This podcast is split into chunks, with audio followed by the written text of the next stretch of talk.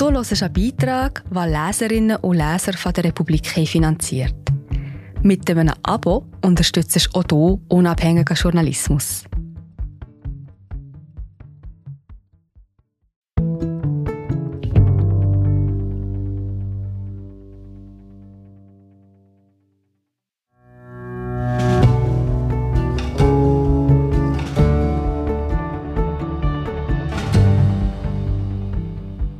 Russische Präsident Wladimir Putin hat zumindest ein Ziel erreicht. Eine neue Weltordnung. Der Kampf der Systeme ist zurück. Und es ist Zeit, das Lager zu wählen. Russisches Kriegsschiff Fick dich. Von Konstantin Seibt. Gelesen von Patrick Fenitz. Am Morgen der Invasion tauchte ein Kriegsschiff vor der ukrainischen Schlangeninsel auf. Auf die Aufforderung zu kapitulieren berieten sich die hoffnungslos unterlegenen 13 Grenzsoldaten ein paar Sekunden und antworteten: Russisches Kriegsschiff, fick dich. Wenn nicht alles täuscht, war das ein Satz für die Geschichtsbücher. Denn die 13 Grenzwächter blieben nicht die einzigen, die das sagten. Kurz danach wiederholte es die gesamte freie Welt. Es folgten lange Tage, in denen fast ausschließlich unwahrscheinliche Dinge passierten. Niemand hätte etwa geglaubt, dass die EU entschlossen handeln könnte, die ukrainische Armee Kiew verteidigen und Russland sich in ein gigantisches Nordkorea verwandeln würde. Die Welt drehte sich, wie 100 Jahre zuvor eine Legende nach Lenin gesagt haben soll, es gibt Jahrzehnte, in denen nichts passiert und Wochen, in denen Jahrzehnte passieren. Das Gespenstische war die Klarheit dabei. Was tags zuvor undenkbar war, schien tags darauf kaum anders möglich. Es war, als wäre man in einen Albtraum hinein erwacht. Oder als würden Puzzlesteine von selbst in ein Bild herunterregnen. Dafür gibt es eigentlich nur eine Erklärung. Es war, als hätte man davor nicht gesehen, was seit langem im Gang war. Der Krieg schwelte schon seit Jahren, nicht nur in der Ukraine. Nun ist er ausgebrochen, und wir sind zurück im 20. Jahrhundert, zurück im Kampf der Systeme, Demokratie oder Diktatur. Es ist wieder Zeit, sein Lager zu wählen, Freiheit oder Faschismus. Putin der Stümper Bis letzten Monat galt Wladimir Putin als kühler, skrupelloser Stratege. Letzteres war für ihn auch moralisch wichtig, denn der Sieg im Machtspiel ist die einzige Rechtfertigung für Despoten. Sämtliche Untaten verwandeln sich dadurch in Realismus. Doch davon kann keine Rede mehr sein. Selbst bei hartem Nachdenken fällt einem kein Politiker ein, der nach Jahren der Vorbereitung das exakte Gegenteil seiner Pläne erreichte. Putins wichtigstes Kriegsziel war, die Ukraine von der Karte zu streichen. Stattdessen bombte er sie zum Symbol des Mutes und der Freiheit. Egal wie der Krieg ausgeht, die Ukraine wird nie wieder verschwinden. Nichts einigt mehr als ein gerechter Kampf, und nichts ist so unsterblich wie ein Symbol. Das Nebenziel war, Europa zu demütigen und dessen Schwäche vorzuführen. Doch das Wunder geschah. Die EU einigte sich, und das sehr schnell, und auf die konsequentesten Sanktionen ihrer Geschichte. Und langfristig? Deutschland rüstet nach Jahrzehnten Zurückhaltung wieder auf. Und gut möglich, dass die EU aufhört, ein reines Wirtschaftsprojekt zu sein und sich als militärische und politische Macht begreift. Dazu ist die zuvor müde NATO wieder da und zum ersten Mal denken Schweden und Finnland über einen Beitritt nach. Stattdessen zeigte sich die Schwäche einer Institution, die die ganze Welt gefürchtet hatte. Die russische Armee blamierte sich. Nichts funktionierte, Konvois gerieten in Hinterhalte, ukrainische Traktoren stahlen Panzer. Witze im Netz bezeichnen die ukrainischen Landwirte bereits als fünftgrößte Armee Europas. Bei der Invasion sprach alles von einem Blitzkrieg, heute rechnet niemand mehr mit einem russischen Sieg. Die gefürchtete russische Propagandaindustrie, über Jahre aufgebaut, wurde schon in der ersten Nacht von der Ukraine vernichtet. Es war, als hätte jemand die Trollfabriken im wichtigsten Moment abgeschaltet. Russland selbst hat jede Chance auf eine Zukunft als Großmacht verloren. Wirtschaftlich steht es vor dem Bankrott. Innenpolitisch verwandelte es sich von einer Herrschaft durch Propaganda in eine Herrschaft durch Schrecken. Das realistischste Szenario unter Putin ist, eine Kolonie Chinas zu werden. Zwei Jahrzehnte arbeitete Präsident Putin an seinem Bild als Typ mit den melonengroßen Eiern. Nun wurde er mühelos von seinem ukrainischen Kollegen Wlodomir Zelensky überholt, der trotz Bomben und Mordkommandos in Kiew blieb. Während Putin als verbitterter Redner an einem 20-Meter-Tisch im Gedächtnis bleibt. Es ist fast egal, was die Zukunft bringt. Eine solche Blamage lässt sich nicht korrigieren. Putins Platz in den Geschichtsbüchern ist nun klar. Die Frage ist nur, ob unter den Stümpern oder den Verbrechern. Vielleicht ist es für Präsident Putin ein Trost, dass sein Versagen kein persönliches ist. Wir sind gerade wieder da. Ich bin Marie José, Wissenschaftsjournalistin bei der Republik. Und ich tue dich hier kurz stören. Mir gefällt bei der Republik, dass sie vertiefen. Es sind mehrheitlich Geschichten, die auf Hintergrund eingehen. Für das Lesen oder Hören, beim Joggen, beim Kochen oder wie man noch einen langen Tag vor dem Computer einfach möchte die Augen zutun. Wir sind werbefrei und nur von unseren Leserinnen und Lesern finanziert. Unter republik.ch slash hallo kannst du auch hier ein Abo lösen. So, und das war es auch schon mit der Störung.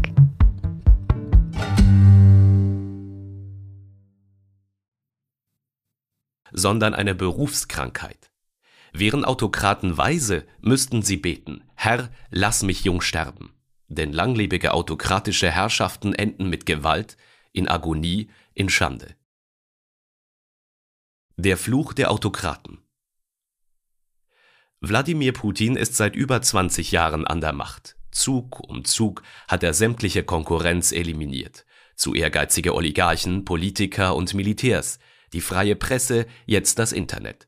Und von seiner Ehefrau hat man seit Jahren auch nichts gehört. Irgendwann ist niemand mit Widerspruch übrig, und auch sehr misstrauische Leute haben keine Abwehr gegen pausenloses Lob. Irgendwann glauben sie an die eigene Überlegenheit. Was heißt, dass Autokraten über kurz oder lang so funktionieren wie die strukturell dümmsten Leute. Denn normalerweise erkennt man intelligente Menschen an ihren Selbstzweifeln die dümmsten daran, dass sie sich überall für Expertinnen halten, weil sie vom eigenen Unwissen keine Ahnung haben. Der Mann an der Spitze ahnt das und achtet immer misstrauischer auf Loyalität. Was dazu führt, dass er immer absurder frisierte Nachrichten bekommt. Und nicht nur er, auch seine Minister und deren Beamten und endlos weiter hinunter in der Befehlskette. Was dazu führt, dass jeder harmlose Spezialist mit realistischem Blick wegen Loyalitätsproblemen Ärger bekommt. Am Ende bestehen große Teile des vom starken Mann regierten Imperiums nur noch auf dem Papier.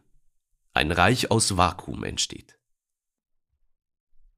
Gut in Gewalt, schlecht im Krieg. Das Vakuum verschärft sich, wenn der oberste Chef ein Gangster ist, und Putin ist märchenhaft reich. Nicht wenige Analysten halten ihn für den reichsten Menschen des Planeten.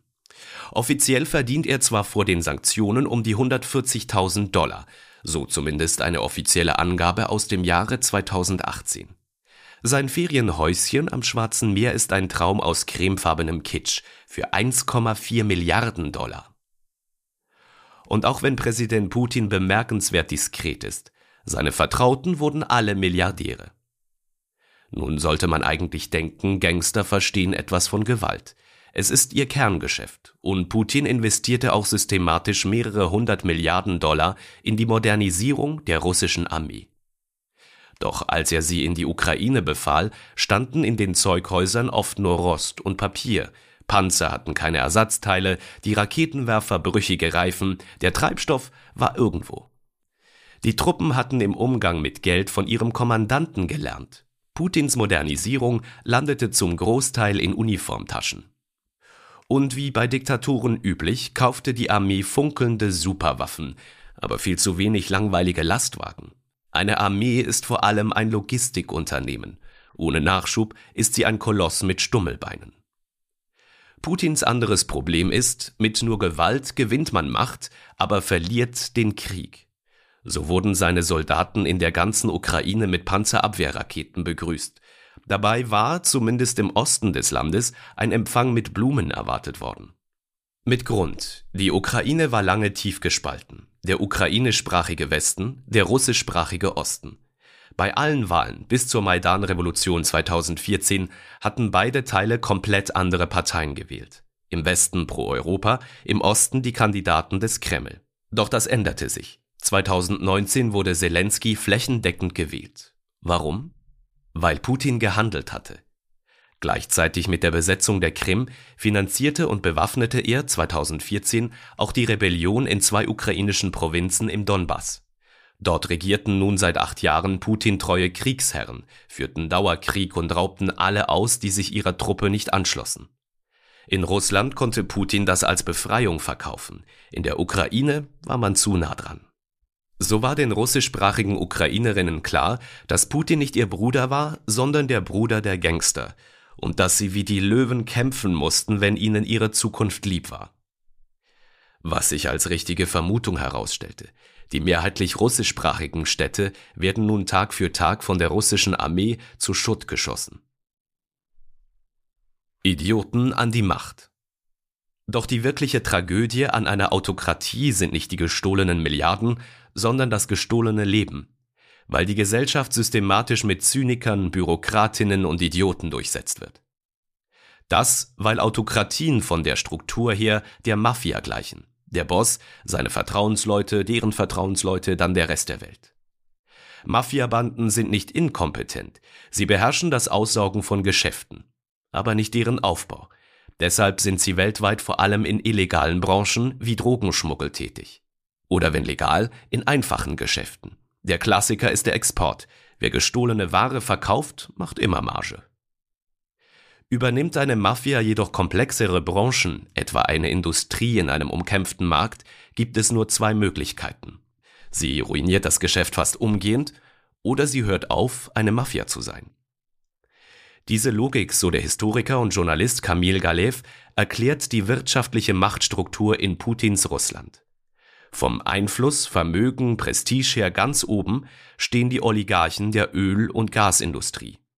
Diese wurden den alten Oligarchen weggenommen und ist jetzt unter der Kontrolle von Putins Vertrauten, weil sie den Löwenanteil an Exporten ausmacht. Und weil Rohstoffe verkaufen auch ohne jede Erfahrung lukrativ ist. Jeder Idiot kann damit sehr schnell sehr reich werden. Die Ausbeutung von Gold, Eisen, Nickel, Kupfer etc. verlangt einiges mehr an Know-how. Putin beließ die Schürfrechte deshalb in den Händen der Oligarchen, die er von seinem Vorgänger im Präsidentenamt Boris Jelzin übernommen hatte, unter der Bedingung, dass sie sich aus der Politik heraushalten. Komplexe Branchen wie Informatik oder Industrie überlässt die Elite notgedrungen den Unternehmerinnen und Ingenieuren, kurz den Nerds. Doch diese haben kein Prestige und keine Lobby. So ist einem Oligarchen etwa ziemlich egal, ob die Importpreise für Maschinenteile bei sinkendem Rubel ins Uferlose steigen. Sie wollen billige Maschinen für ihre Konzerne, und wenn sie das nicht schaffen, lässt man Raubkopien von tschechischen Modellen herstellen. Das Charakteristische der autokratischen Ökonomie ist, dass sie in der Praxis das Synonym für politische Macht ist, und das in zwei Richtungen. Erstens, wer die richtigen Verbindungen zur Macht hat, bekommt das Geschäft. Zweitens, wer Geschäfte macht, bekommt Macht. Deshalb wird genau darauf geachtet, dass nur die richtigen Leute Geschäfte machen. Die Industrie wird von Oligarchen systematisch klein gehalten. Letzteres wird bei Autokratien oft vergessen. Es gilt nicht nur, dass für die Karriere vor allem Loyalität und Verbindungen zählen und Fähigkeiten fast nichts, sondern es gilt auch umgekehrt. Wenn das Ziel der Führung Machterhalt ist, werden Kompetenz, Effizienz, Engagement per se als verdächtig angesehen. Das ist auch der Grund, warum sie einen tyrannischen Chef nie durch gute Arbeit besänftigen werden. Kurz, zum Machterhalt in einem autokratischen Staat gehört notwendig die Sabotage aller Sektoren, in denen sich eine Gegenmacht formieren könnte. Das Prinzip der Sabotage gilt natürlich auch für die Oligarchen selbst. Der Preis, Oligarch zu bleiben, ist ein politisches Eunuchentum. Auch ihre Macht bemisst sich fast ausschließlich durch die Nähe zu Putins Ohr. Dazu wird von ihnen die Bereitschaft verlangt, Putins Projekte zu finanzieren, politische wie Trollfabriken, private wie Putins Palast. In diesem System des Machterhaltes durch die Fesselung gelten wirtschaftliche Defizite im besten Fall als Kollateralschäden. Im Schnitt sinkt das Bruttosozialprodukt in einer Diktatur bei jedem weiteren Jahr des Mannes an der Macht um 0,12 Prozentpunkte. In Putins Russland sind die Paria-Sektoren die Industrie, die Provinzregierungen und die Armee. Auf den ersten Blick ist Russland ein Militärland. Es hat Atomraketen, die zweitgrößte Armee überhaupt, und der offizielle Mythos des Landes beruht auf dem Sieg über Nazi-Deutschland. Doch in Wahrheit steht die russische Armee gesellschaftlich nur wenig über den Kakerlaken in ihren Kasernen. Es ist kein Zufall, dass ganze Militäreinheiten, sogar die Atomraketensilos, an die russische Mafia Schutzgeld zahlen. Die Mafia steht höher in der Hierarchie. So werden Offiziere am Fernsehen verspottet, Generäle bei zu viel Popularität liquidiert, die Ausbildung ist schlecht, die Ausrüstung ebenfalls, die Manieren noch schlimmer. In den Kasernen herrscht oft Mobbing, und es ist nicht unüblich, dass Rekruten von ihren Offizieren in die Prostitution verkauft werden. Kein Wunder, drückt sich wer kann. Die Rekruten kommen zur Mehrheit aus den mausarmen Provinzen, in denen bestimmte Ethnien leben. Der Grund ist einfach. Die Herrschaft Putins stützt sich auf die Sicherheitsdienste. Deshalb wird die Armee möglichst tief unten gehalten. Und überall werden militärfremde Geheimdienstleute in die Hierarchien infiltriert. Und ansonsten im Zweifel die unbeliebtesten und unbegabtesten zum Offizier befördert. Putins Autokratie spricht endlos von Überlegenheit und Stolz, was sie bewirkt, ist das, was ein Befall mit Parasiten immer bewirkt. Lähmung. Die Farbe der Autokratie ist die Mischung zwischen Grausamkeit und Grau. Ein Leben ohne Lebendigkeit.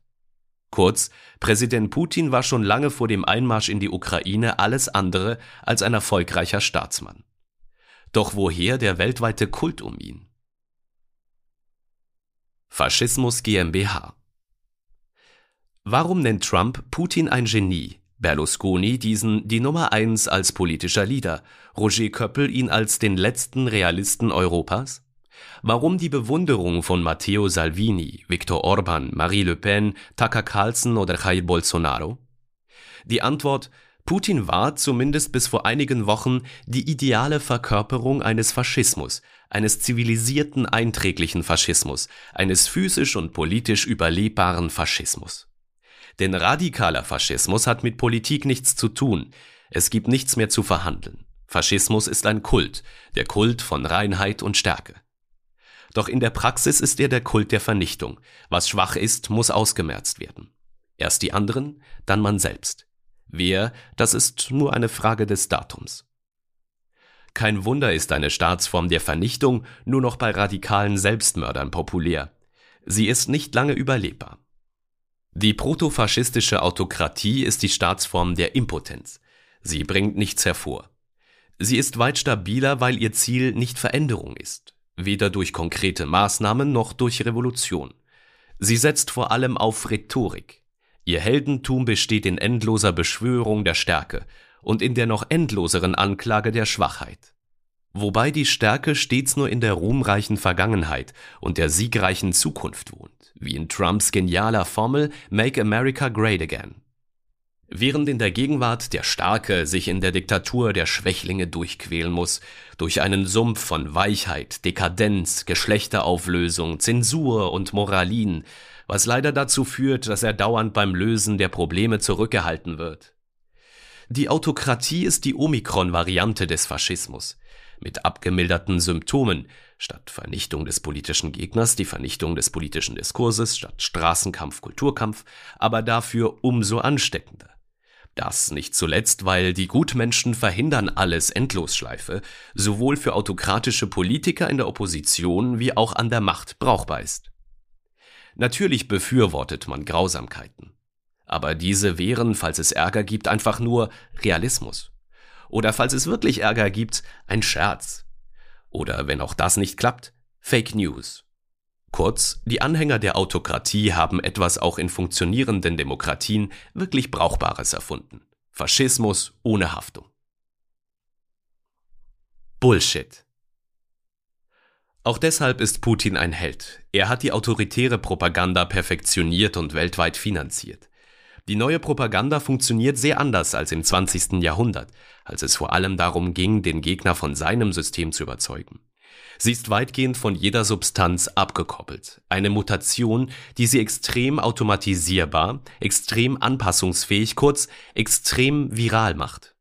Ihre Rezepte sind im groben, erstens, sie ist laut, Sie läuft auf möglichst vielen Kanälen, von Social Media bis zum eigenen Newsender bis hin zu Studien und Kongressen. Was zählt, ist die Quantität. Je öfter jemand dieselbe Aussage hört, desto plausibler wird sie. Zweitens, sie ist schnell. Menschen tendieren dazu, an den ersten Informationen festzuhalten, die sie zu einem Thema gehört haben. Drittens. Sie ist unabhängig von Fakten. Der Verzicht auf Recherche, sogar auf Plausibilität, ist ein entscheidender Vorteil, wenn es um Quantität und Tempo geht. Und nie ist man schneller, als wenn man das Ereignis selbst erfunden hat. Wobei auch Fakten nicht verschmäht werden. Wichtig ist nur, im Publikum permanent Zweifel zu sehen und seine Feinde andauernd mit den eigenen Dingen zu beschäftigen. Viertens. Sie pfeift auf Konsistenz. Was heißt, dass man unbelastet von den eigenen Argumenten losschlagen kann. Etwa die Weltverschwörung der Juden beklagen und zehn Minuten später jemandem Antisemitismus vorwerfen. So dass man jede beliebige mit jedem beliebigen Vorwurf vor sich hertreiben kann. Steve Bannon, der ehemalige Trump-Wahlkampfleiter, fasste seine Strategie so zusammen. To flood the zone with shit. Und der Bürgermeister von Kiew, Vitali Klitschko, verknappte die Formel sogar auf ein einziges Wort. Als ein Reporter ihn inmitten der Trümmer seiner Stadt fragte, was er dazu sage, dass die Russen darauf bestünden, keine zivilen Ziele zu bombardieren, Bullshit. In der Tat hat Bullshit jede Unschuld verloren. Die Zeiten sind vorbei, als Bullshit lästige Zeitverschwendung an Vernissagen und Kadersitzungen war. Bullshit ist heute die schärfste Waffe der weltweiten Rechten. Und erstaunlich vielseitig. Donald Trump gebührt die Entdeckung, dass in der Politik Bullshit auch ohne Tarnung funktioniert. Bei Kritik wirft man, wie damals auf dem Pausenhof, der Gegenseite das Doppelte vor. Oder raunzt trocken Fake News und redet einfach irgendwas. Das ist enorm effizient, besonders für Regierungspolitiker. Hat man das Sagen, braucht man auf nichts mehr zu antworten. Bullshit ist auch der Rohstoff für den Kulturkampf, bei dem es statt um konkrete Politik grundsätzlich um Dinge geht, die im Leben der Leute, die darüber reden, nicht vorkommen. Burkas, Intersex-Toiletten, Gendersternchen, Redeverbote, Kinderblut trinkende Politiker, Schokoladenköpfe, Illuminaten und Impfschäden. Last but not least ist Bullshit auch das Kernstück für die Huldigung autoritärer Politiker. Der führende Schweizer Putin-Anhänger, als Politiker und Publizist in der Partei des mächtigsten Schweizer Oligarchen, Roger Köppel, schrieb etwa am Vorabend der Invasion, Zitat, Putin entlarvt den hohlen Moralismus seiner Gegner und die Dekadenz des Westens. Während sich unsere Politiker damit befassen, ob Minderjährige ohne Einwilligung der Eltern bei der Einwohnerkontrolle für 70 Franken ihr Geschlecht abändern dürfen, fährt Putin mit seinen Panzerdivisionen auf. Botschaft es gibt da draußen doch noch so etwas wie eine harte Wirklichkeit der Tatsachen, nicht nur das eingebildete Metaversum der Diskurse und Narrative, mit denen man sich die Welt so zurechtlegt, wie man sie gerne hätte. Vielleicht, hoffentlich ist Putin der Schock, den der Westen braucht, um wieder zur Vernunft zu kommen. Zitat Ende. Gesetzt den Fall, das wäre Teil einer ernsthaften Debatte. Was ließe sich darauf antworten? Glauben Sie tatsächlich, dass Herr Putin wegen seiner mangelnden Wokeness kritisiert wird und nicht wegen des Zusammenzugs einer Invasionsarmee? Und dass daran Putins Kritiker vor allem stört, dass dadurch vom unbürokratischen Geschlechtswechsel für Schweizer Kinder abgelenkt wird, als dass eine Invasionsarmee eine Invasion vorbereitet? Auch wenn Herr Köppel gerne behauptet, mit einer anderen Meinung die Debatte zu beleben, es lässt sich absolut nichts Gescheites auf seine Texte antworten. Außerdem hätte, während man noch redet, Herr Köppel längst bereits ein Dutzend weitere Videos, Leitartikel oder Tweets veröffentlicht. Etwa, dass jeder Fünftklässler wisse, dass man mit dem Bulli auf dem Pausenplatz klarkommen müsse und dass also die Weisheit des Hausverstands gebiete, alle Waffenlieferungen und Sanktionen gegen Russland einzustellen. Und dass er sich angesichts der geschichtsvergessenen Kriegstreiberei der Konkurrenz als einen der letzten lupenreinen Pazifisten empfinde, etc. Was lässt sich dazu sagen? Eigentlich nichts. Es sind einfach Worte, die Roger Köppel aus dem Mund fallen. Es könnten auch andere sein. Es kommt gar nicht darauf an. Dazu gibt es nicht einmal jemand, der spricht. Nichts von diesen obigen Gedanken ist persönlich. Es ist vorgestanzte Industrieware, ein Set an Formulierungen, das rund um den Planeten von Politikern und Publizisten manuell neu zusammengesteckt wird.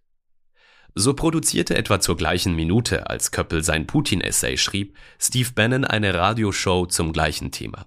Zu Gast war Eric Prince, der Gründer einer berüchtigten Söldnerfirma. Bannon? Putin ist nicht Vogue, er ist anti-Vogue. Prince? Das russische Volk weiß doch, welche Toilette benutzt werden soll. Bannon?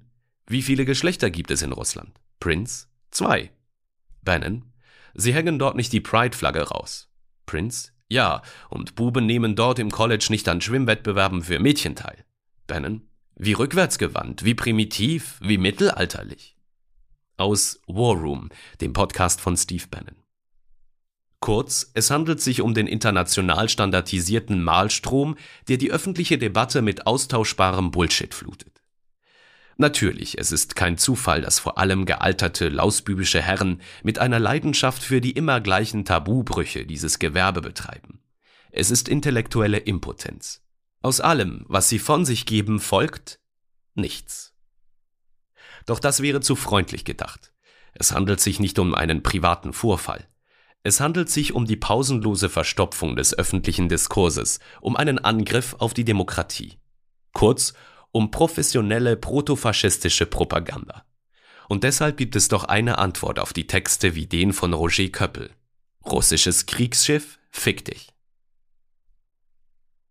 Auf der Höhe der Zeit. Fast alle Beteiligten, auch die Ukraine, hatten Putins Aufmarsch bis Stunden vor dem Einmarsch für einen Bluff gehalten. Der Überfall kam als Schock. Präsident Putin hielt am russischen Fernsehen eine lange Rede. Kurz danach rollten von drei Seiten russische Panzer in die Ukraine. Doch die Antwort darauf kam ebenfalls als Schock, sehr schnell, sehr entschlossen. Schon am Abend des zweiten Tages hatte die ukrainische Armee den Großteil des Vorauskommandos der Russen getötet. Sie blockierte die Straßen nach Kiew, attackierte die Nachschubwege und brachte der übermächtigen russischen Armee furchtbare Verluste bei. Der ukrainische Präsident Wlodomir Zelensky tauschte Anzug und Krawatte mit einem olivgrünen T-Shirt und wurde weltweit zum Gesicht des Widerstandes. Spätestens als ihm die USA die Möglichkeit zur Flucht anboten und Zelensky zumindest der Legende nach erwiderte, ich brauche Munition, nicht ein Taxi. Kurz darauf beschlossen die USA und die EU weit massivere Sanktionen als erwartet. Ein paar Tage nach dem Einmarsch war der Rubelkurs, die internationalen Bankenverbindungen, die Börse und 30 Jahre wirtschaftlicher Aufbau ruiniert. Darüber hinaus fielen reihenweise Tabus. Deutschland, traditionell der engste Partner Russlands in der EU, stoppte das Pipeline-Projekt Nord Stream 2, beschloss eine dauerhaft massive Aufrüstung und lieferte Waffen in die Ukraine. Das neutrale Schweden lieferte ebenfalls Waffen. Über 600 internationale Konzerne zogen sich aus Russland zurück. Und am Ende war, zu Verblüffung der Welt, sogar die Schweiz an Bord. Woher dieser Widerstand? Wie aus dem Nichts? 2014 lief das noch anders. Bei Nacht und Nebel hatten Elitesoldaten der russischen Armee in Uniformen ohne Abzeichen die Krim besetzt. Die russischen Truppen im Donbass hatten die ukrainische Armee fast mühelos abgeschlachtet. Die EU und die USA waren zerstritten und ihre Sanktionen ein trauriger Scherz. Vielleicht gerade deshalb. Es gibt ein Gesetz, dass das Land, das einen Krieg verliert, im Frieden danach gewinnt. Deshalb, weil die Sieger keinen Grund haben, alles neu zu denken, die Verlierer aber dringend. Zumindest in diesem Fall taten sie es. Zuvor korrupt, starr, schlecht ausgebildet wie heute die russische, wurde die ukrainische Armee 2016 völlig neu aufgestellt. Man hatte erlebt, dass die strikte Befehlskette die Soldaten auf dem Schlachtfeld gefesselt hatte. Bis die höheren Offiziere eine Entscheidung der Niederrangigen genehmigt hatten, waren diese oft bereits tot. Also demokratisierte man die Entscheide nach unten und bildete mit amerikanischen Militärspezialisten die Unteroffiziere aus. Dazu kam das Glück, dass das Geld fehlte. So wurden keine Superwaffen beschafft, sondern eher unsexy Material, türkische Drohnen und vergleichsweise billige tragbare Antiflugzeug- und Antipanzerraketen. Diese erwiesen sich nun als übererwarten effektiv, auch weil die russische Armee es nie geschafft hatte, ihre verschiedenen Truppen als Ensemble einzusetzen, so konnten kleine ukrainische Kommandos sie einzeln ausschalten.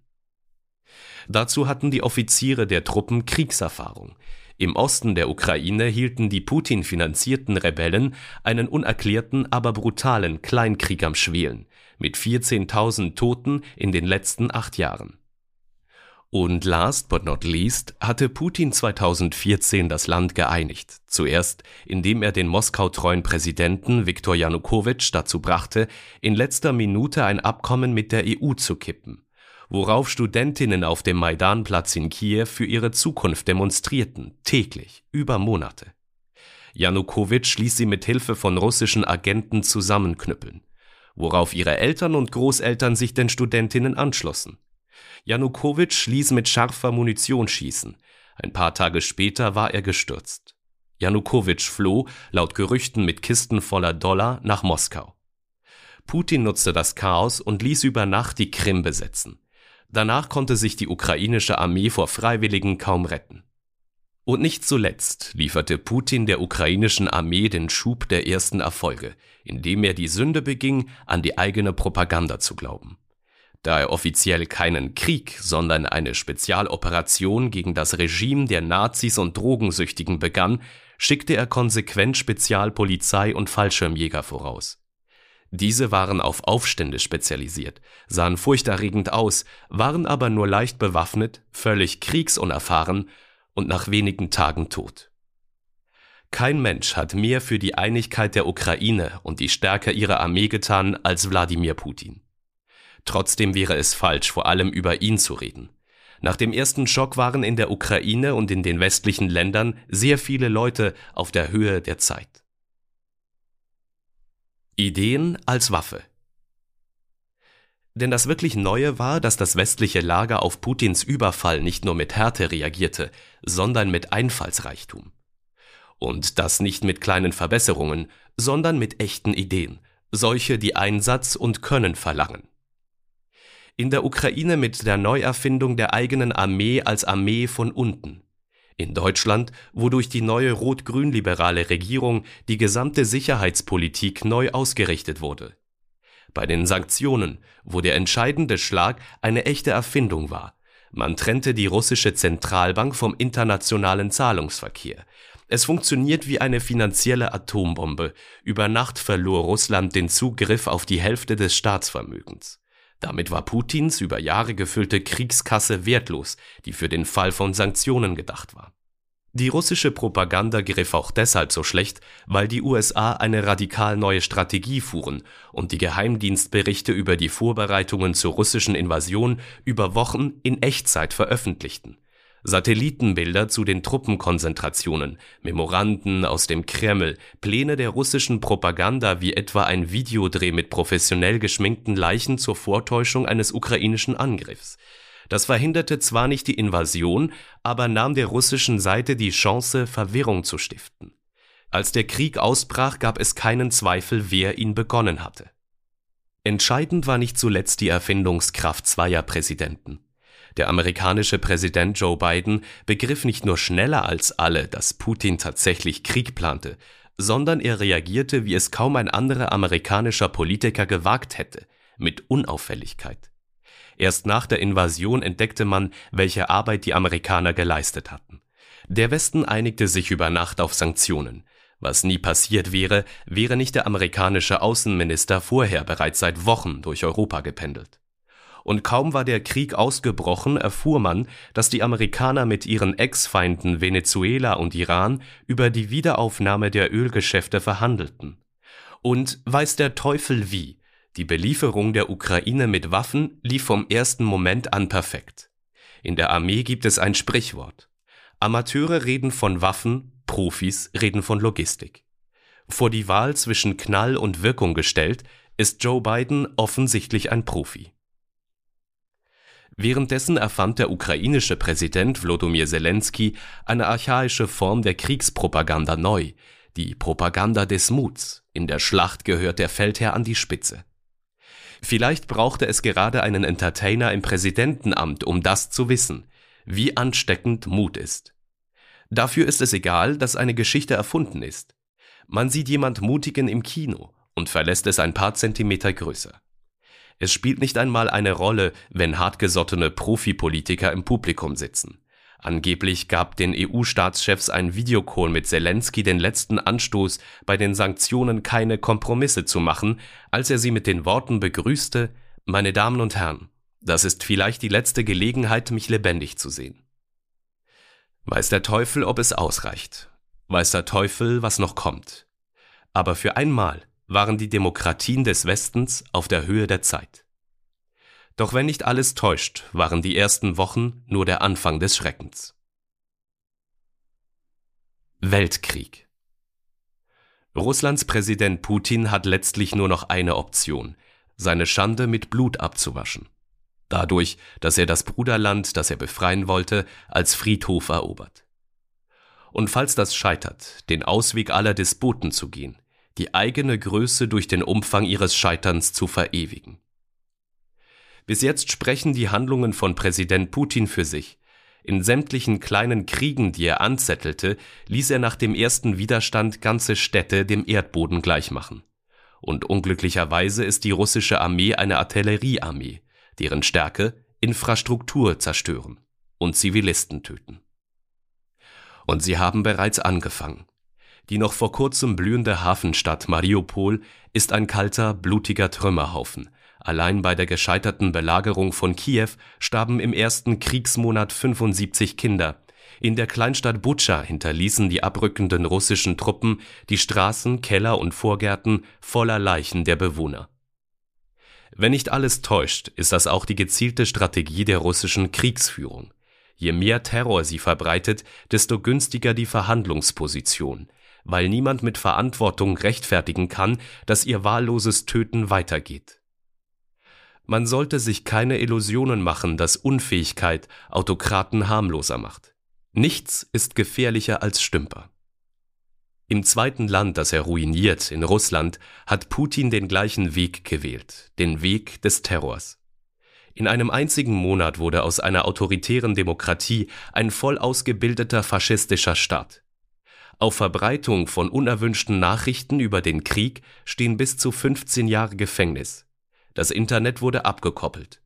Leute werden an Jubelveranstaltungen gekarrt.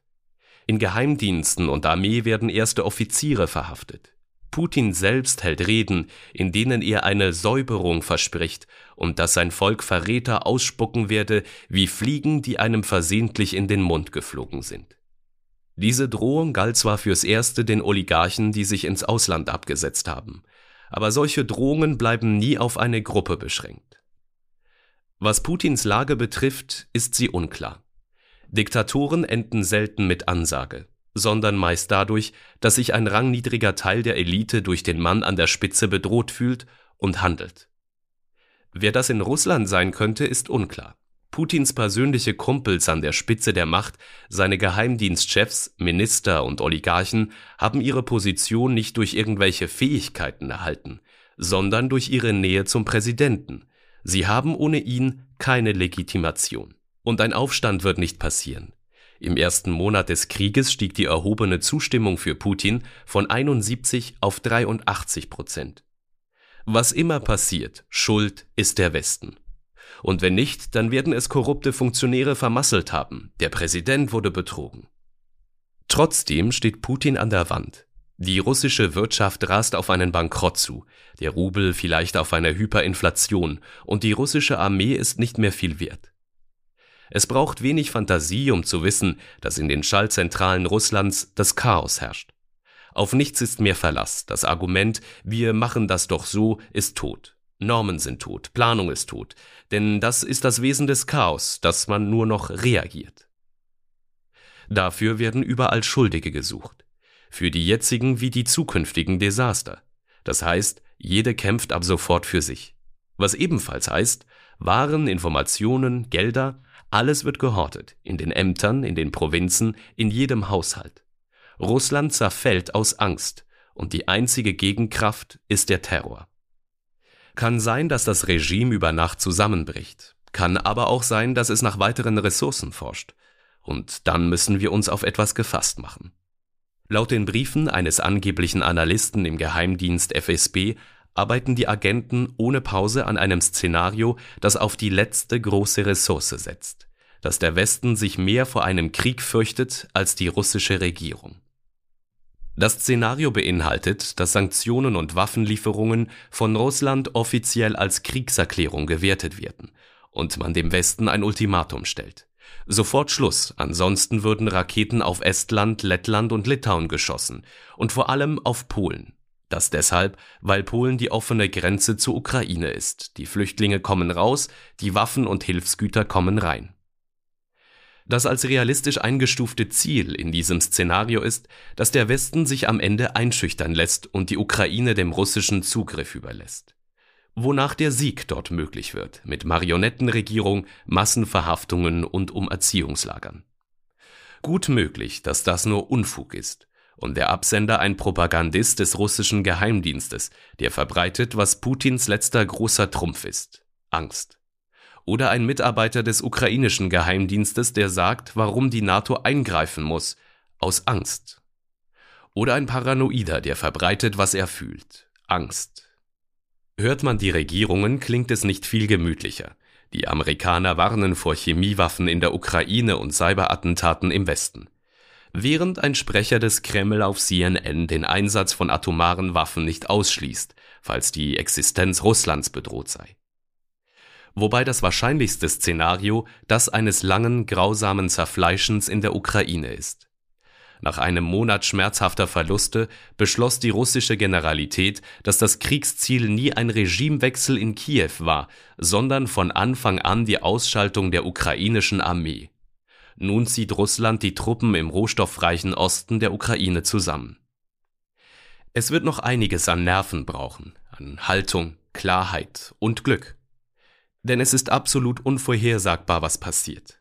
Das auch, weil Wladimir Putin zumindest in der Vergangenheit immer eine einzige Strategie wählte, eskalieren. So absurd es ist, der dritte Weltkrieg ist für 2022 tatsächlich eine denkbare Variante geworden. Wer weiß, wenn Sie Mann und Frau sind, werden Sie in irgendeinem Bunker diesen Dialog führen. Sie als Mann? Unglaublich, dass jetzt der ganze Planet zerstört wird, nur weil ein einziger Typ nicht bekommen hat, was er wollte. Sie als Frau? Willkommen in meinem Alltag. Und das ist dann das Letzte, was Sie sagen. Diese Szene hier wurde eigentlich nur geschrieben, weil Frauen in dieser Geschichte sonst komplett abwesend sind. Der Club der Autokraten Anfang Februar 2022, drei Wochen vor der Invasion, unterzeichneten Russland und China ein Abkommen gemeinsamer grenzenloser Freundschaft. Das war am Vorabend der Eröffnungsfeier der Olympischen Winterspiele in Peking. Und, wie man später las, versprach Russlands Präsident Putin dem chinesischen Parteichef Xi, mit dem Überfall auf die Ukraine bis nach der Schlussfeier zu warten das Treffen war ein Zeichen des Selbstbewusstseins der autoritären Politik. Spätestens seit der Finanzkrise 2008 begreifen sich China und Russland immer deutlicher als Modell für die Zukunft. Seither wiederholte ihre Propaganda, Demokratien sind moralisch dekadent und politisch schwach. Sie kriegen ihr Zeug nicht mehr auf die Reihe, wir werden gewinnen. Die Zuversicht hat Gründe, in den letzten Jahren sind immer mehr Demokratien gekippt. Denn eine Menge Demokratien sind nahe der Mitte gespalten. Wahlen sind dadurch ein Tanz auf der Rasierklinge. Ein paar mickrige Stimmen und das Land kippt in eine völlig andere Richtung. Trump schlug Clinton in den entscheidenden Swing-Staaten um rund 100.000 Stimmen, sowie Biden später Trump. Die Briten stimmten mit 52 zu 48 Prozent für den Brexit. In der Schweiz gewann die Masseneinwanderungsinitiative mit 50,3 Prozent. Die nächste Runde folgt in Frankreich. Präsident Emmanuel Macron gewann im ersten Wahlgang gegen die Putin-Verbündete Marine Le Pen. Laut aktuellen Umfragen gewinnt er die Stichwahl mit 54 zu 46 Prozent. Das Vorhersagemodell des Economist gibt ihm 80 Prozent Chancen auf den Wahlsieg. Was ist, als würde die Demokratie im Zentrum Europas russisches Roulette spielen? Einfach mit eineinhalb Patronen im Revolver. Mit einer entschlossenen Person an der Spitze braucht das autoritäre Lager nur einen einzigen Sieg. Viele autoritäre Staatschefs wurden demokratisch gewählt. Beim ersten Mal. Wladimir Putin genügte dieser erste Wahlsieg, um eine stabile Herrschaft aufzubauen, andere wie Donald Trump scheiterten knapp. Wobei eine stabile autoritäre Herrschaft eine Illusion ist. Sie entwickelt sich in Schüben, meist wenn die eigene Macht auf Widerstand trifft. Trump versuchte einen Aufstand, als er die Wiederwahl verlor. Putin begann, sich als spiritueller Retter Russlands zu begreifen, als 2011 bis 2013 im ganzen Land gegen Wahlbetrug demonstriert wurde. Er änderte quasi den Status vom Gewählten zum Erwählten. Viktor Orban wurde 2002 als gläubiger Liberaler abgewählt. Bei der zweiten Wahl 2010 siegte er als Verkünder der illiberalen Demokratie. Die Schübe gehen immer in die gleiche Richtung. Faschismus. Mit jedem Schub schneller. In ihrem großen Essay The Bad Guys Are Winning beschrieb Anne Applebaum unter anderem die Entwicklung des weißrussischen Präsidenten Alexander Lukaschenko, der immerhin 26 Jahre im Amt war. Nach seiner sechsten Wahl 2020 demonstrierten Hunderttausende Tag für Tag. Lukaschenko ließ die Demonstranten erst reden, dann verprügeln, aber die Proteste wuchsen weiter. Bis Lukaschenkos Rivale Putin ihm ein Flugzeug mit FSB-Geheimagenten schickte. Darauf änderte das Regime seine Taktik. Die wilden Massenverhaftungen hörten auf, stattdessen machte die Polizei gezielt nächtliche Besuche. Putins Spezialisten wussten, dass es genügte, einzelne wichtige Figuren des Protests zu eliminieren, damit der Rest in Apathie verfiel. Lukaschenko überschritt nun eine rote Linie nach der anderen. Lange waren Oppositionelle einfach ins Gefängnis gesteckt worden. Nun kam die Folter. Wenige Monate später folgten die Vergewaltigungen. Es folgten die Morde, erst im Inland, dann im Ausland. Und schließlich zwang die Luftwaffe ein kommerzielles Linienflugzeug beim Überflug Richtung Litauen auf den Boden, in dem ein oppositioneller Blogger saß. Putin lieferte Lukaschenko im Prinzip denselben Service, den er einige Jahre zuvor dem syrischen Diktator Assad geliefert hatte. Die Alternative wäre das chinesische Paket gewesen. Erstens, erkenne alle innenpolitischen Ansprüche Chinas an. Zweitens, kauf dir chinesische Überwachungstechnik, betrieben von einer Crew von chinesischen Spezialisten. Drittens, akzeptiere chinesisches Investment und wir machen dich auch persönlich reich. Viertens, lehn dich zurück. Das Motiv für solche Hilfsdienste war ein doppelter Schock. 1989 nach dem Fall der Berliner Mauer, dann 2010 im arabischen Frühling fielen Diktatoren wie Dominosteine. Damit wurde ihren überlebenden Kollegen klar, erstens, Mut und Rebellion sind ansteckend. Zweitens, Rebellion egal wo muss im Keim erstickt werden. Drittens, dabei lohnt sich Solidarität über alle Grenzen hinweg. In der Tat spielt die Ideologie unter autoritären Regimes fast keine Rolle mehr. Wie auch immer die offizielle Propaganda lautet, in der Praxis gibt es heute eine autoritäre Internationale. Lukaschenko ist nun zwar in der freien Welt ein Ausgestoßener, aber das bedeutet nicht, dass er isoliert ist. Er hat kein Problem mit Chinas Kommunisten, saudischen Scheichs, mit der Militärjunta in Burma und den Klerikern im Iran, den Taliban, dem sozialistischen Venezuela. Im 20. Jahrhundert war das noch anders. Dem Politbüro der Sowjetunion und einem faschistischen Diktator wie Pinochet in Chile waren die eigene Ideologie und ihr guter Ruf in der Welt noch umständliche Verrenkungen wert, und sie hätten jeden verhaftet, der sie für Leute gleichen Schlags erklärt hätte. Heute gibt es keine Scham mehr. Unter autoritären Regimes ist das Image so unwichtig wie die Regierungsbilanz. Niemand hebt die Augenbraue, wenn man sein Land ruiniert, solange man die Macht behält. Maduro herrscht in Venezuela über ein Armenviertel, Assad in Syrien über einen Schlachthof. Und es ist im autoritären Lager auch kein Problem, wenn man, wie die Junta in Burma, einen Völkermord begeht. Und falls es Protest gibt, interessiert nicht, wie breit, friedlich, weltweit beachtet dieser Protest ist. Was zählt ist, dass man ihn niederschlägt. In Minsk, genauso wie in Hongkong. Rechtfertigungen braucht es nicht mehr. Meistens genügt ein Schimpfwort, etwa Imperialisten. Putin gab sich Mühe. Er fand beim Angriff auf die Ukraine sogar zwei. Nazis und Drogensüchtige. So läuft das im Club. Der Angriff im Westen. Die Demokratie in der Ukraine war alles andere als perfekt. Genauso wenig ihr Präsident Zelensky. Fünf Monate vor der Invasion wurde enthüllt, dass er diverse Offshore-Konten eröffnet hatte. Trotzdem zögerten die Ukrainerinnen keine Sekunde, ihre unperfekte Demokratie gegen die zweitgrößte Armee des Planeten zu verteidigen. Sie hatten einen Grund, ihr Leben aufs Spiel zu setzen. Sie wussten noch aus Erfahrung, was es bedeutet, wenn ein Land dem Club beitritt. Weiter westlich hatte man mehr Glück. So viel, dass vergessen ging, dass man je welches gebraucht hatte. Nach dem Fall der Mauer in den 90er Jahren siegte die Theorie, dass es gar nicht anders kommen konnte, dass Demokratie und freie Märkte nicht das Resultat eines langen gefährlichen Kampfes waren, sondern einer naturgesetzlichen Entwicklung. Wie bei jeder Ideologie war die Strafe Blindheit.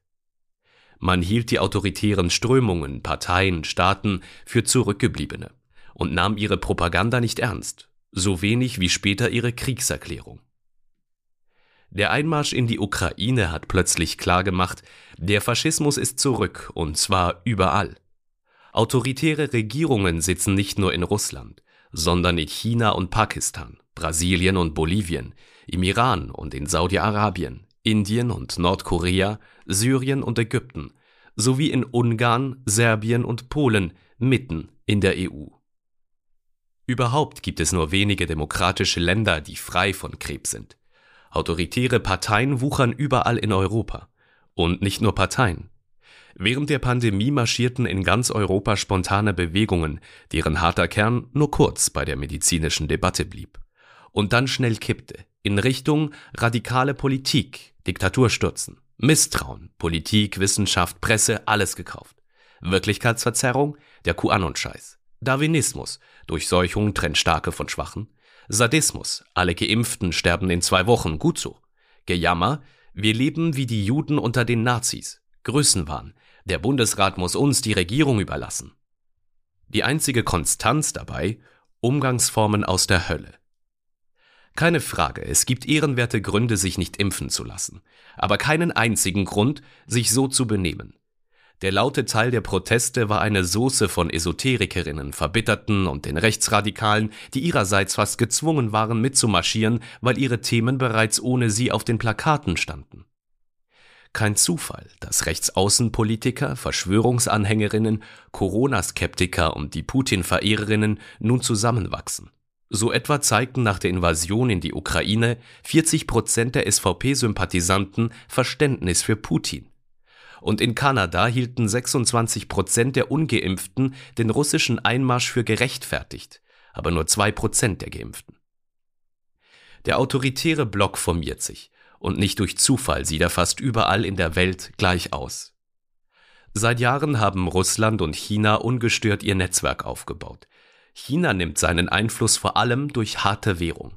Weltweit kaufen die Chinesen Infrastruktur, Häfen, Flughäfen, Telekommunikation, Immobilien, Schlüsselindustrien wie in der Schweiz den Saatguthersteller Syngenta, dazu bauen sie eine gigantische neue Seidenstraße durch Asien, so dass sie eines Tages den Rest der Welt nicht einmal erpressen müssen, weil alle wissen, dass ohne Peking das Licht ausgeht.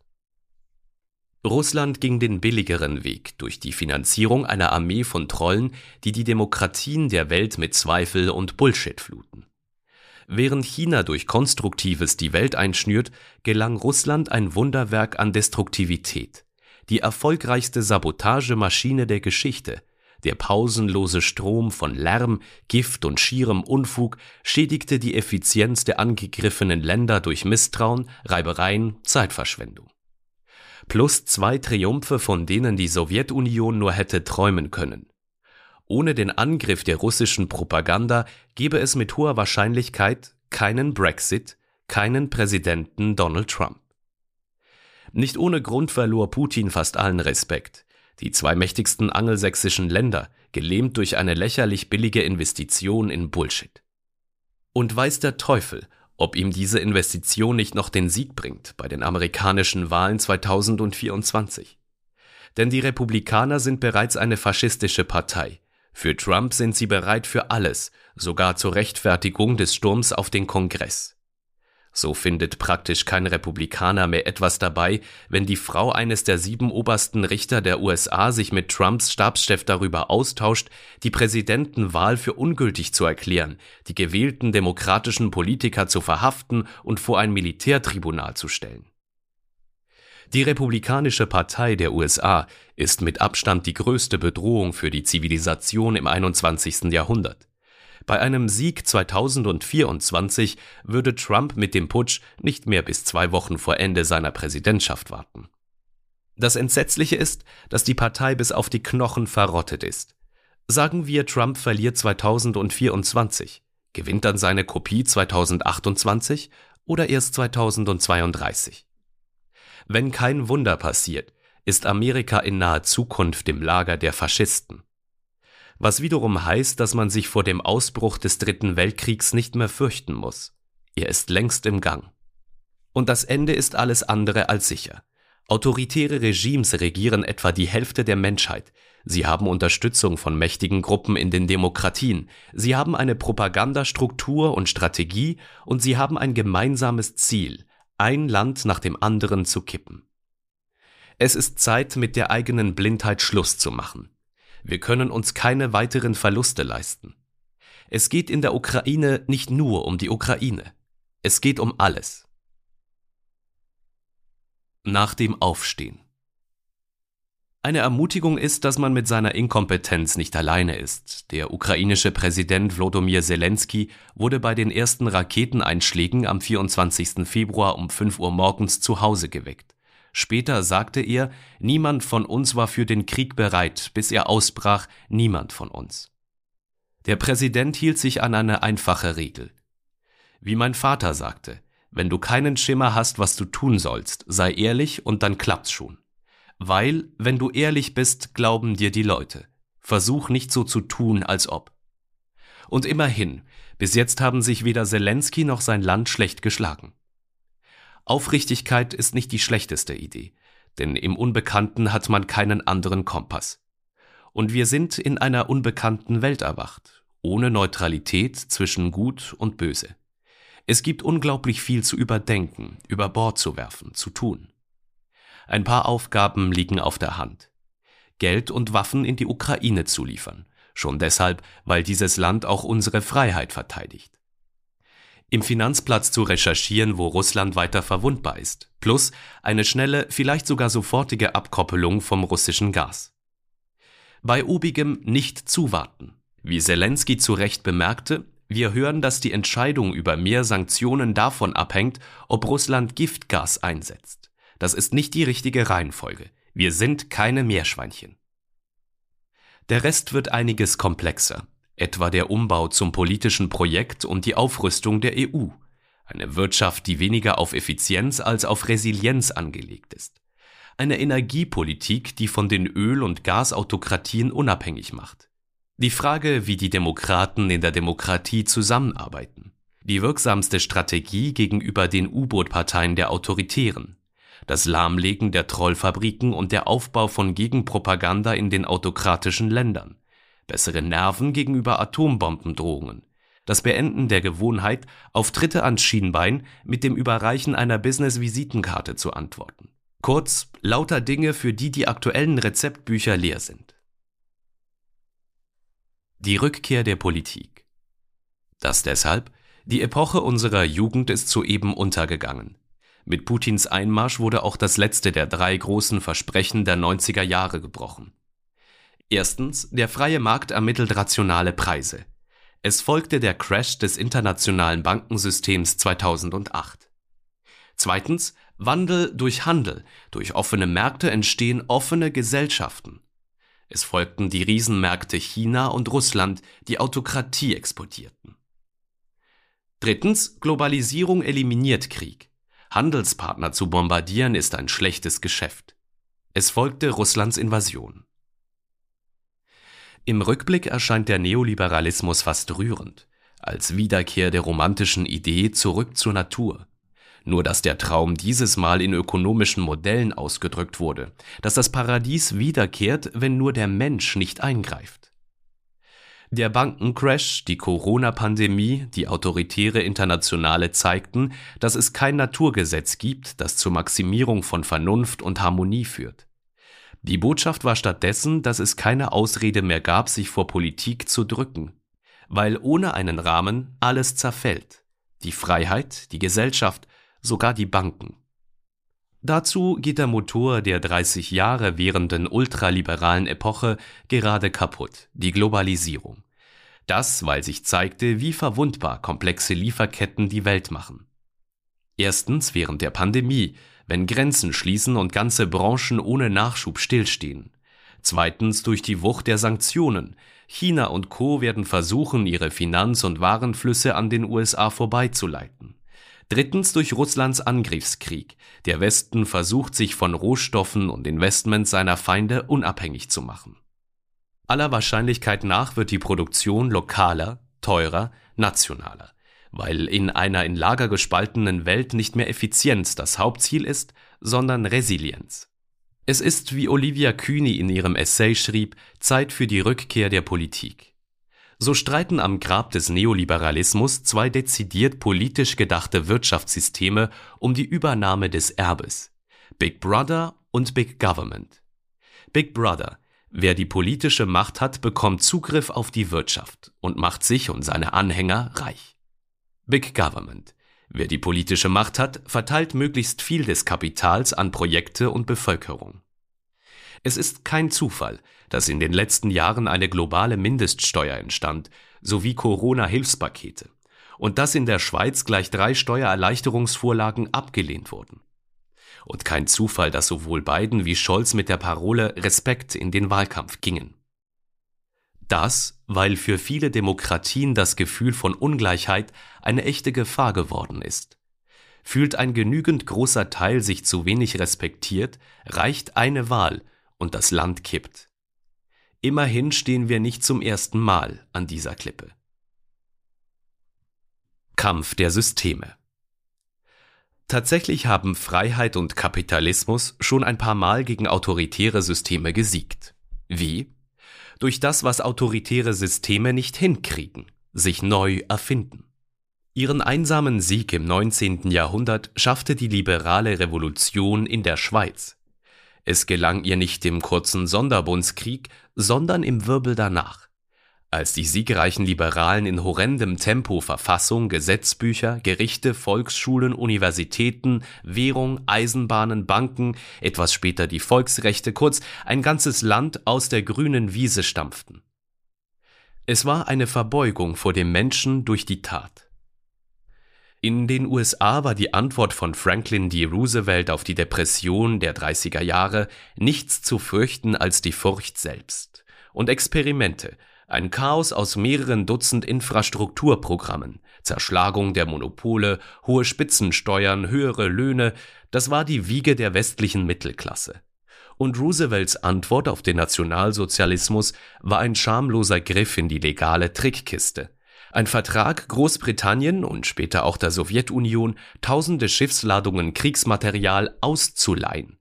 Eine Unverschämtheit, die wahrscheinlich den Weltkrieg entschied. Die US-Propaganda taufte die Waffenschmieden Förderbänder der Demokratie. Die junge Mittelklasse mit hohen Löhnen und hohen Steuern gewann an den zivilen Förderbändern auch den nächsten Kampf, den Kalten Krieg gegen das sowjetische Imperium. Der Kapitalismus überzeugte weniger durch Geschichtstheorie, sondern durch Fernsehgeräte, Waschmaschinen, Turmfrisuren, Zigaretten, Farbfilme, Existenzialismus, Swimmingpools, Rock'n'Roll, Einfamilienhäuser, Comics, Rockkonzerte, Strandferien, Revolten und Automobile. Also durch eine Fülle von quietschbuntem Zeug, verkauft mit quietschbunten Versprechen. Dass eine Menge Schrott darunter war, war nicht so schlimm. Das Entscheidende war, dass der Kapitalismus sich entwickelt hatte. Von Angebot zu Nachfrage, vom kühlen Blick des Fabrikanten zum träumerischen Blick des Verkäufers. Er begriff den Menschen als Wesen der Sehnsucht. Kurz, die Demokratien der Vergangenheit ließen sich umgeben von Feinden etwas einfallen. Einen liberalen Staat, den New Deal, die soziale Marktwirtschaft. Sie lieferten ihren Bürgerinnen mehr Teilhabe, und mehr Würde. Würde ist im Deutschen nicht ohne Grund auch ein Konjunktiv. Würde besteht darin, Möglichkeiten zu haben. Demokratische Erneuerung funktioniert bis heute als Kampfstrategie. Wie anfällig Autokratien darauf sind, sah man schon im ersten Monat des Krieges. Mit einer neuen Philosophie überrumpelte die ukrainische Armee die russische Kriegsmaschinerie. Bei den Ukrainern entscheiden kleine Einheiten auf dem Feld, die Russinnen folgen der Befehlskette. Dazu waren die Angreifer böse überrascht, dass in der Ukraine die einzelnen Bürgermeister und Gouverneure selbst entscheiden. So war der Kriegsplan, die Regierung in Kiew zu kippen, schon vor dem ersten Schuss Altpapier. Ebenso unterschätzte man in Moskau die Wucht des Widerstandes. Man glaubte nicht, dass Biden, der EU, Zelensky etwas Energisches einfallen könnte. Zyniker sehen alles voraus, außer dass jemand ein Herz hat. Ohne das würde nun die russische Flagge über Kiew wehen. Denn wenn beide Seiten nach den gleichen Regeln spielen, gewinnen die Autoritären, weil sie sich nicht daran halten. Nicht umsonst gehört zur Verehrung starker Männer der Kult der Grausamkeit mit der Begründung, sie können noch harte Entscheidungen fällen. Und im Gegensatz zu den verweichlichten Demokratien noch Opfer bringen. Was auch stimmt, Prinzipien und Leute, auch die eigenen, sind für sie Spielmaterial. Doch die große Stärke der Demokratie ist gerade die, ihnen können weder die Regeln noch die Menschen egal sein. Keine Demokratie funktioniert ohne Rechtsstaat. Und keine Demokratie überlebt ohne Würde, ohne die Möglichkeit ihrer Bürgerinnen etwas aus ihrem Leben zu machen. Zelensky etwa weiß das. Zitat, was immer passiert, wir alle müssen an die Zukunft denken, was aus der Ukraine nach dem Krieg wird, was wir vom Leben wollen, denn das ist der Krieg um unsere Zukunft. Zitat Ende. Er hat recht, wer gegen Leute wie Putin kämpft, muss an die Zukunft denken. Denn die größte Gefahr droht Demokratie nicht von außen, sondern von innen.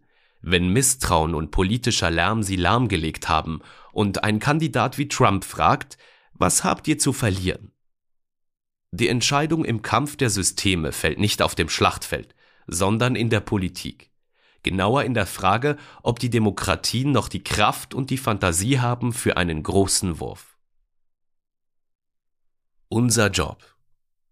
Und Schaffen wir etwas Neues? Noch vor ein paar Wochen hätte man gesagt, undenkbar. Doch seitdem sind viele undenkbare Dinge passiert.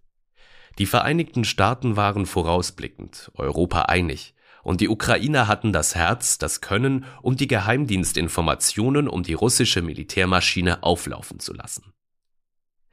Es ist Zeit, ein paar eigene Meinungen über Bord zu werfen, zuzuhören, Bündnisse zu schließen und schnell zu lernen. Denn der Faschismus ist zurück und der will eine Revanche. Noch weiß niemand, ob der kommende Krieg heiß oder kalt wird. Klar ist nur, wir gewinnen, weil sonst nichts bleibt, was das Leben lebenswert macht. Oder eleganter gesagt, russisches Kriegsschiff, fick dich. Das alles ist nichts Neues.